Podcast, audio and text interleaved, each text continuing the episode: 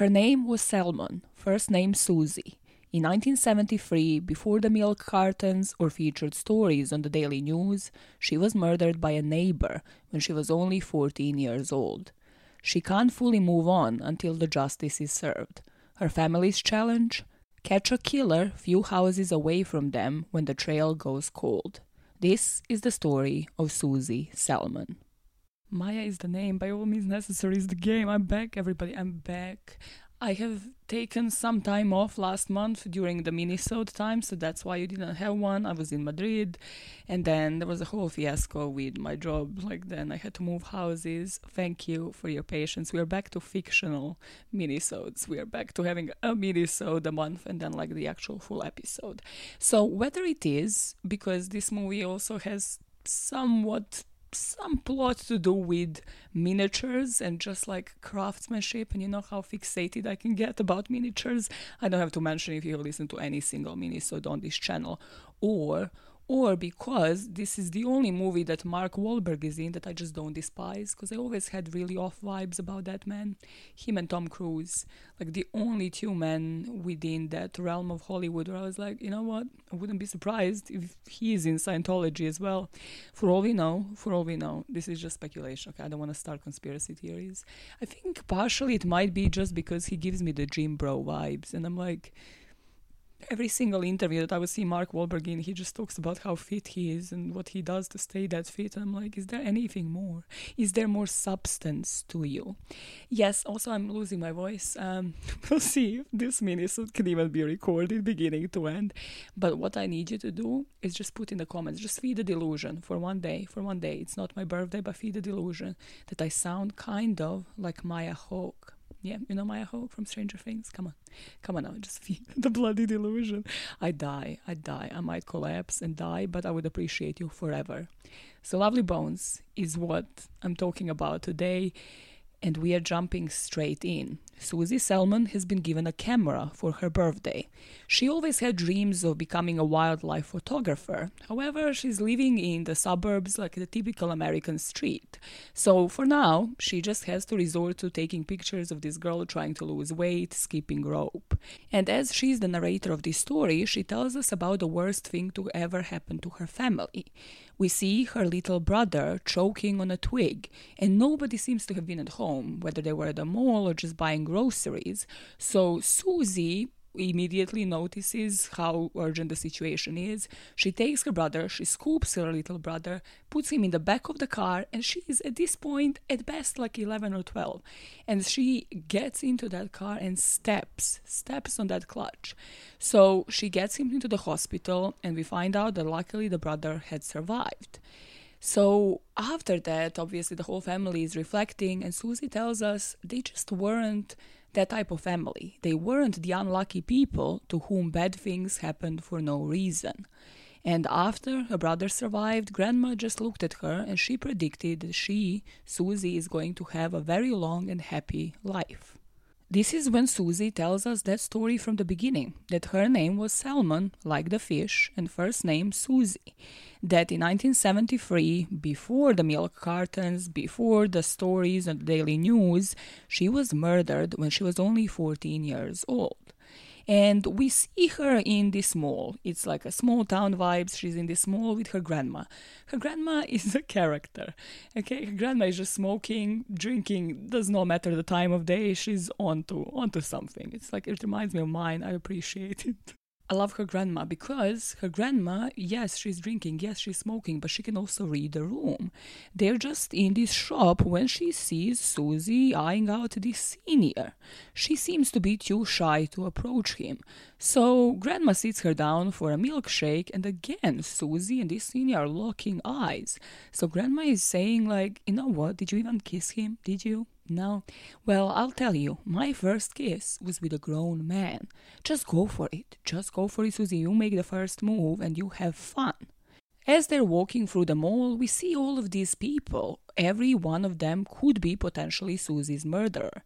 But we find out that it's not a local creep. Her murderer was actually a neighbor of theirs. And we see Susie just on the weekend riding her bike as her family is checking out the garden of this neighbor just across the road, a few houses down. And Susie is riding her bike with her camera, snapping shots of everything, literally everything. So it's no surprise that she just takes a shot of this man as she was taking pictures of his flowers while just on her bike.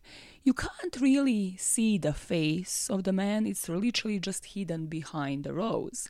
However, that wasn't the object of Susie's affection. It was the flowers. She wanted a picture of the flowers that her mom was picking from his garden. And next, you see that even though this man wasn't what Susie was intended to take a picture of, he got a new fixation. You see him drawing a hedge in his sketchbook, and this hedge is to be based below a cornfield. And then it seems like he just jumped right to work. As soon as he sketched it, he started building a whole contraption of what the sketch was all about.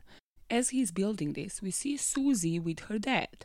And her dad seems to have a hobby, but it's a different type of hobby. It seems like it's a more healthy type of hobby. He's crafting ships and then putting them inside of a bottle. So Susie is asking him about this, like, what's the point? Like, you're not selling them, you're not making any profit. Like, what is the point? And her dad tells her that hobbies teach you things. You don't stop until you get it right, you continue until it's finished. Next day, Susie's crush comes up to her as she's just putting her books into the lockers. And he just interrupts her. She's obviously stunned. They lock eyes. There's so much chemistry between her and this crush. And this crush, let's call him Bart, okay? I don't know. he's British and he's Bart. So Bart asks her what she thought of a play that they have seen. And he says, Well, that's just yet another thing that we have in common. I love that play. And as Susie drops the books, obviously because she's stunned, like her crush is talking to her, he puts a letter inside of her book and tells her, Susie, you're beautiful, Susie Salmon.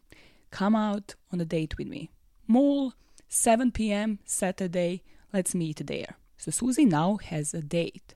But that day after school, she decides to cut her way home through a cornfield. As she's cutting her way through the cornfield, we see her carrying that book, the book with the letter from the crush, but she doesn't still seem to notice that she has a letter in there. But because of how windy it was, the letter just falls out of her book. So she starts chasing it because she realizes, wait, this letter, it isn't mine. It means like Bart has put it into the book. And as she does, she comes across a man, a man that she knows, who says, Oh, you're the salmon girl this is just the perfect person for me to run into. I built this thing, it's just here in the middle of the field, and I need a second opinion because other kids in the neighborhood might like it. Susie's like, I really need to get home, Mr. Harvey. Yeah, this is me, but like, I just really need to get home for dinner. Ah, but Susie, I worked so hard on it. So Susie is really reluctant, but she decides to still go. Like, what's the damage? She decides to check it out. This man is a neighbor. He's a friendly face who she had seen on the street multiple times. So he opens up the hatch in the middle of the cornfield, and this bunker, this underground basement, is equipped with all of Susie's favorite things. So, with the prospect of being the first one to go in, she goes down this ladder and we see her family eating dinner.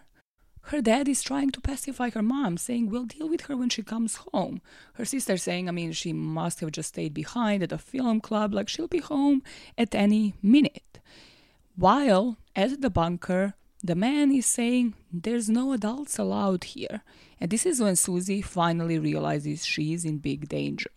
She tells him, I have to get home. But the man says, No, stay for a drink. You're 14. You can already just have a drink with an adult. Do you have a boyfriend, Susie?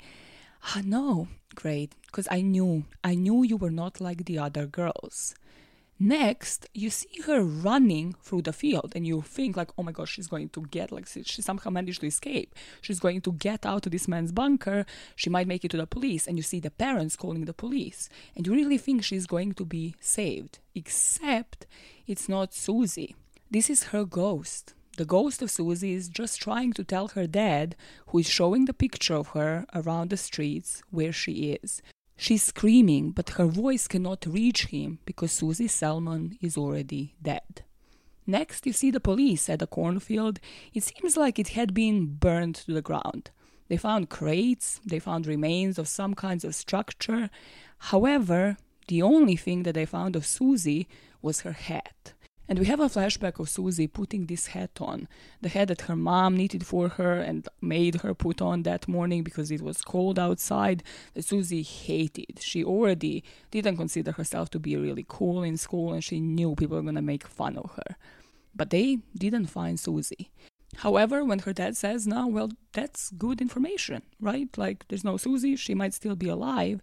The police officer on the case tells him, no, because they found a huge amount of blood. Like, there is no way that Susie is still alive with that amount of blood found. We then see the ghost of Susie witnessing her own blood and this man cleaning it up, the same man that took her into that bunker as the police is just going door to door. They're questioning everybody in the neighborhood. This man is rushing, he's cleaning clothes, he's hiding shoes. They knock on his door right as he hides these bloody shoes. And he says, super smart ass behavior, I know why you're here. Whenever this happens, you wonder, why didn't I see something? Why didn't I do something? So they sit him down, and there's two police officers, right? One of them is just across from him, sitting down, questioning him, while the other one is walking and inspecting the house.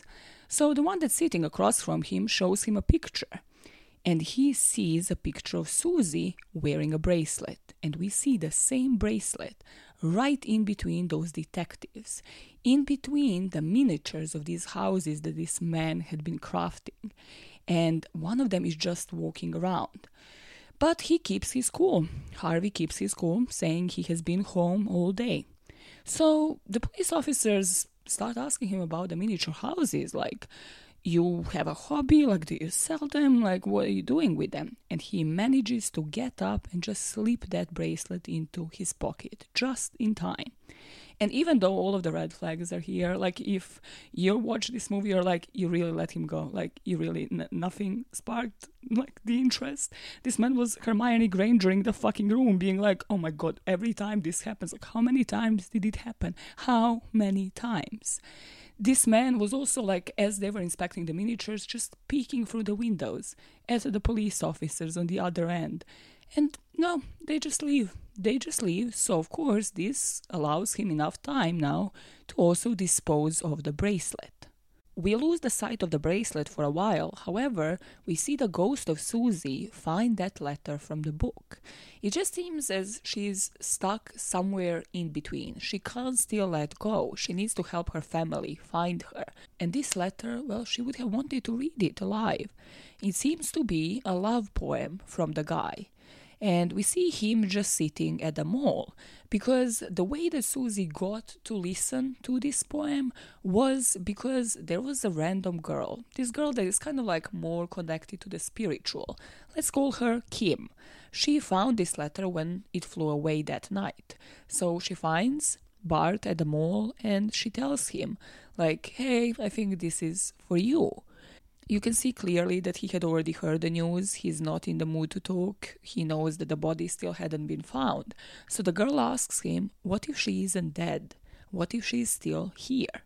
And the two of them just become friends in this really weird grieving sense. But you just see that the two of them have bonded over something really traumatic. And while that is happening, Susie herself bonds with another ghost. This ghost named Holly tells her that she is in between, and this is why she still can't let go. But she needs to. If she wants to move on, if she wants the family to move on, she needs to let go of them. So Susie, now trying to decide what to do, she sees her parents doing the same, not letting go. Her dad is doing everything. Her dad broke all of those bottles with the ships in them, but also she realizes others aren't the same other people really wanted to move on, and that is what the killer was aiming for. At this point, months have passed, and no one was even looking at him. Nobody suspected this man at all. So he even took the liberty of keeping the pendant from that bracelet. But he didn't understand just how much a father could love the child.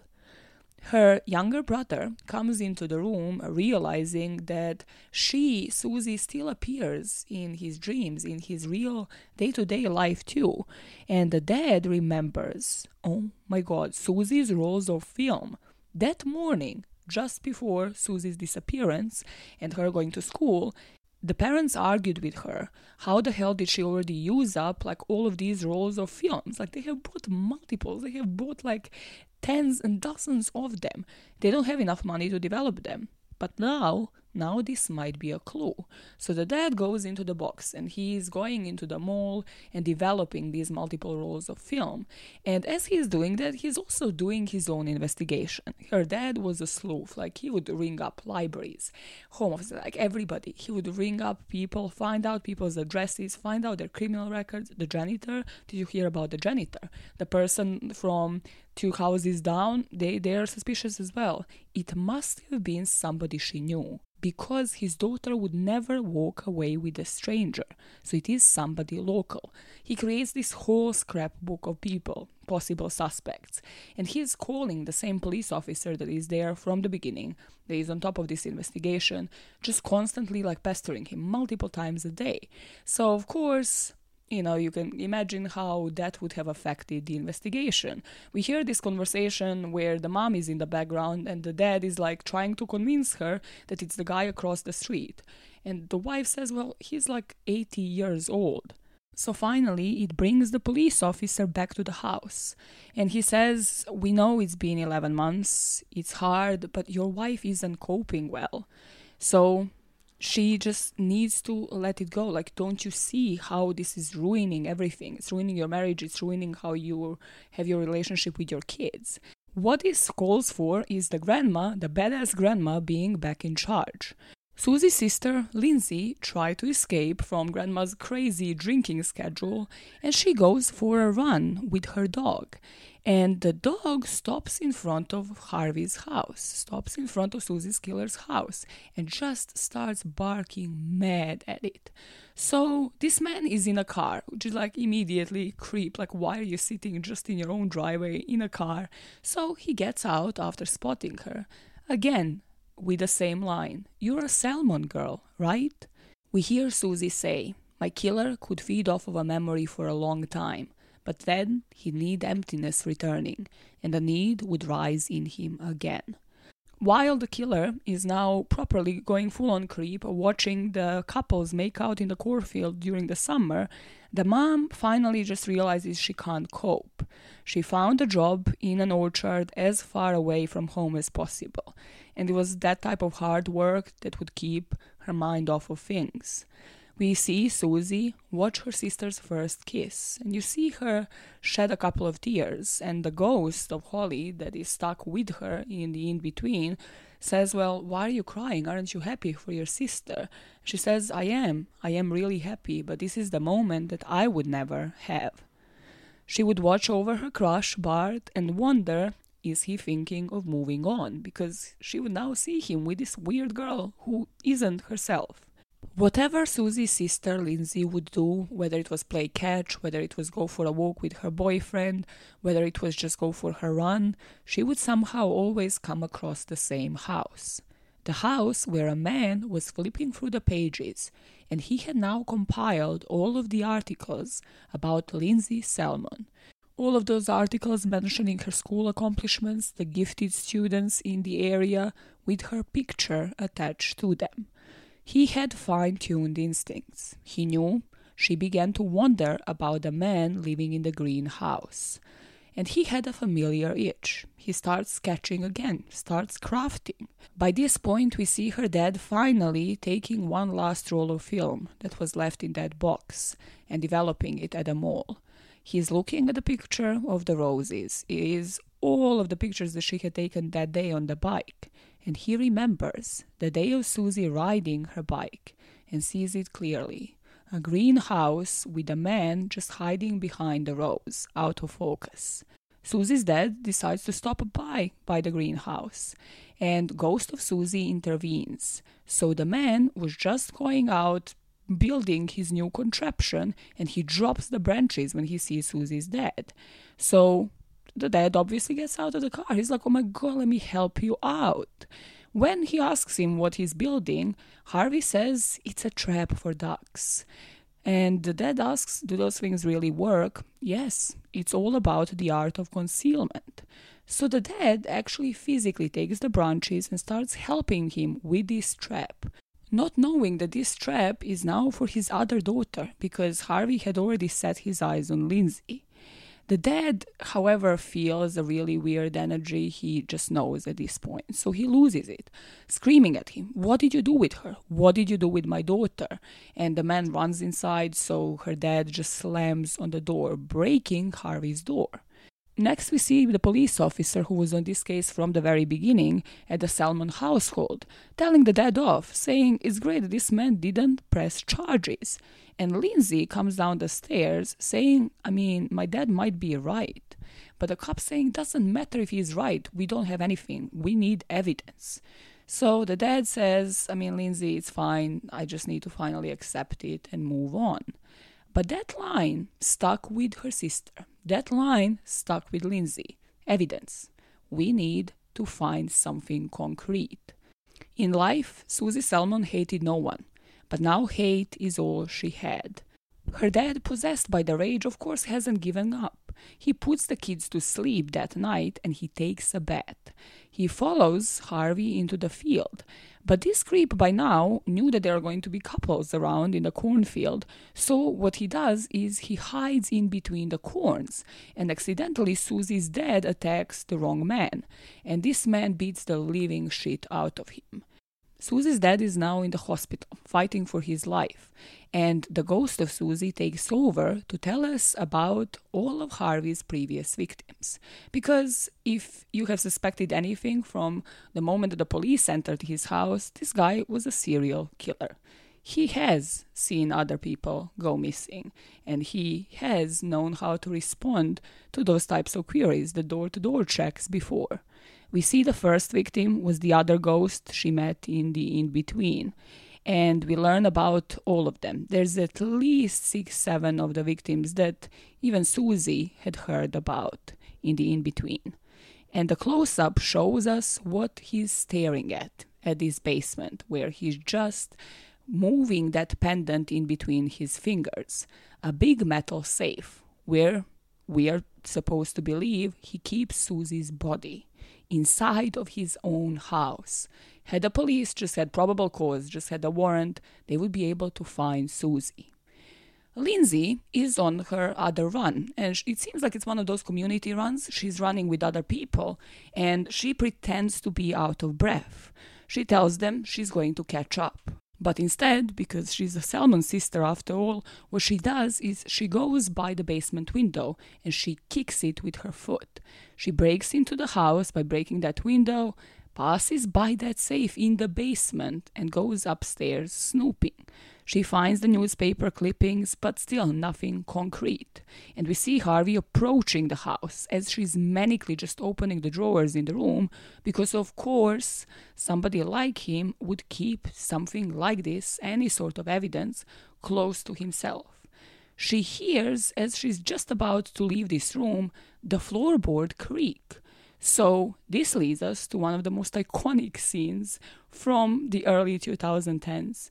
And this is when Susie lifts that little floorboard and she discovers a sketchbook. The sketchbook that we have seen before with the whole plan, everything. There's a salmon house, there's a map to Susie, there is the hatch, there is the exact location where the hatch was. And of course, there's a clipping of Susie's hair. Harvey has now entered the house and he knows because he has been a loner his whole life. He knows when there's other human presence inside. But he decides to first check on the basement because that's where he stored Susie's body in that safe. However, as he's checking the basement, he hears Lindsay desperately trying to put the floorboard back in without making that floor squeak. However, of course, he had set this floorboard up in particular in order to hear any sort of squeaks. He hears her and starts running towards the room. However, she's a runner. Lindsay opens up the window and jumps out of it and immediately legs it back home with that sketchbook.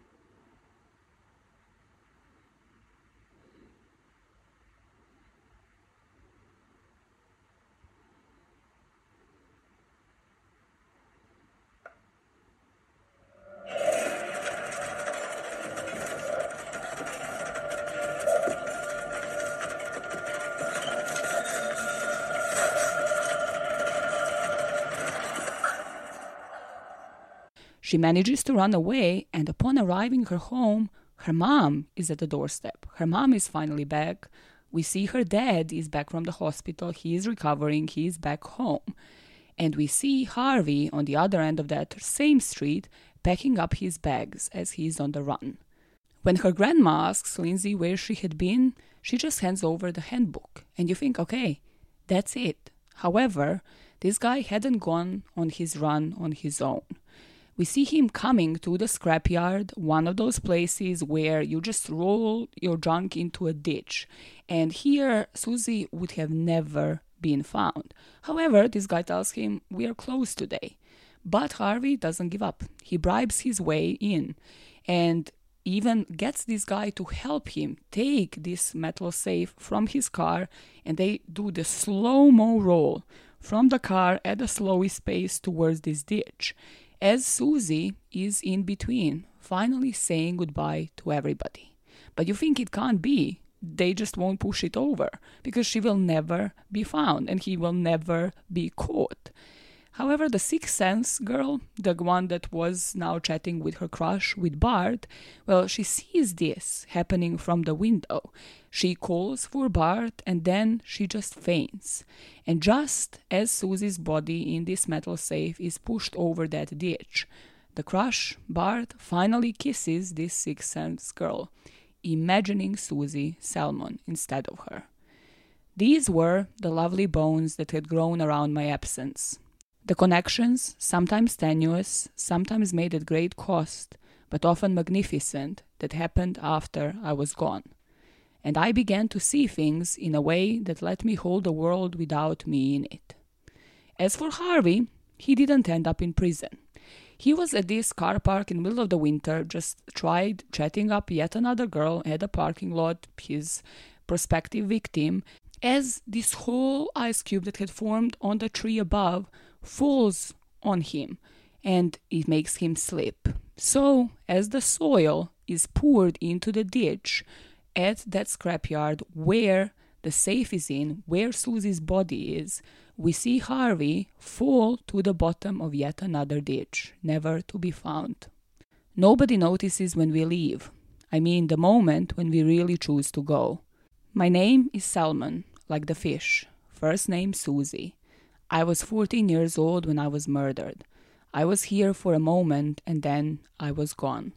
I wish you all a long and happy life. That is it. That is the movie Lovely Bones. I don't know why I have only just Googled it, but this movie doesn't have like great reviews. That's like understatement of the day. The reviews on it are really shit. And people are saying how like the book is better. I remember reading the book and I always agree that the book is better, but I also didn't really mind the movie. What were your opinions on it? What were your thoughts like of the in between because i think that's what fascinated me because the movie came out what in 2009 so yeah it was literally when i came to the uk and it was one of the first things that i have watched i think in the cinema and have also yeah read a book. But i didn't get that feeling that i get sometimes with books where i can't stand the movie because i'm like oh my god you ruined it for me and i can't watch it for the longest time. Maybe it's because of saoirse and how she played this role but also maybe it is because I don't know, I just was fascinated by certain scenes that are by now just iconic when it comes to her sister, the bond within that family, and just the incapability to move on. I don't know, there was something there for me. I yeah, I did not like there were certain frustrations when it comes obviously from somebody who covers true crime about the killer never being caught, just being dying by accident, the justice never truly being served. However, I don't know, it was more to do with the spiritual, and that was also the point of the book, from what I remember right, because that's the whole point of her being just stuck in between, trying to help her whole family find some justice for her, or at least figure out who it was. I think that was what the main purpose was for the writer, for the family to know, to make peace with who this was, that it was just somebody they knew down the road, rather than actually put him in prison forever and ever, and also preventing him from harming her sister or anybody else. But you let me know what you guys think about this one. I will be back in uh, a fortnight with another big case the next three patterns from if i if i think this right if i think this through right are going to be just mysterious deaths. So it's not going to be so much focus on like the motives of the killers as i'm just doing like really deep dives on the main channel. Make sure you follow the main channel. I will put a link in the description box. And until then let me know what other fictional story you want me to cover, whether it is a book, whether it is an episode of a series, or whether it is yet another movie. And in doing so, keep making this world a better place, one motive at a time. Bye, fuckers.